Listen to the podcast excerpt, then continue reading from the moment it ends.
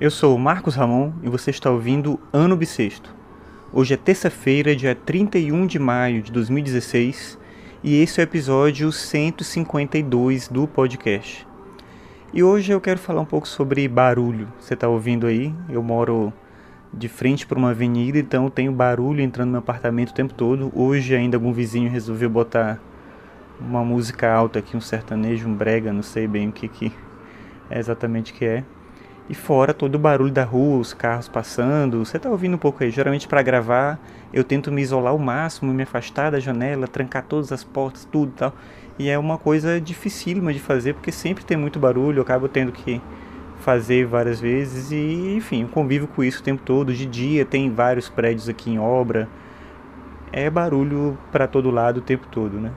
Eu estava lendo um dia desses um livro sobre música, são vários artigos sobre música e um deles fala do John Cage. E o autor comenta que o John Cage morava numa avenida muito movimentada em Nova York e ele comentava que de certa maneira esse barulho era um elemento criativo para ele. Ele não conseguiria morar num lugar silencioso, num lugar que não tivesse essa quantidade de estímulos sonoros, mesmo sendo caóticos dessa maneira. Eu queria poder ter essa serenidade do Cage de conseguir transformar barulho em estímulo criativo, mas eu acho que não tenho muito não.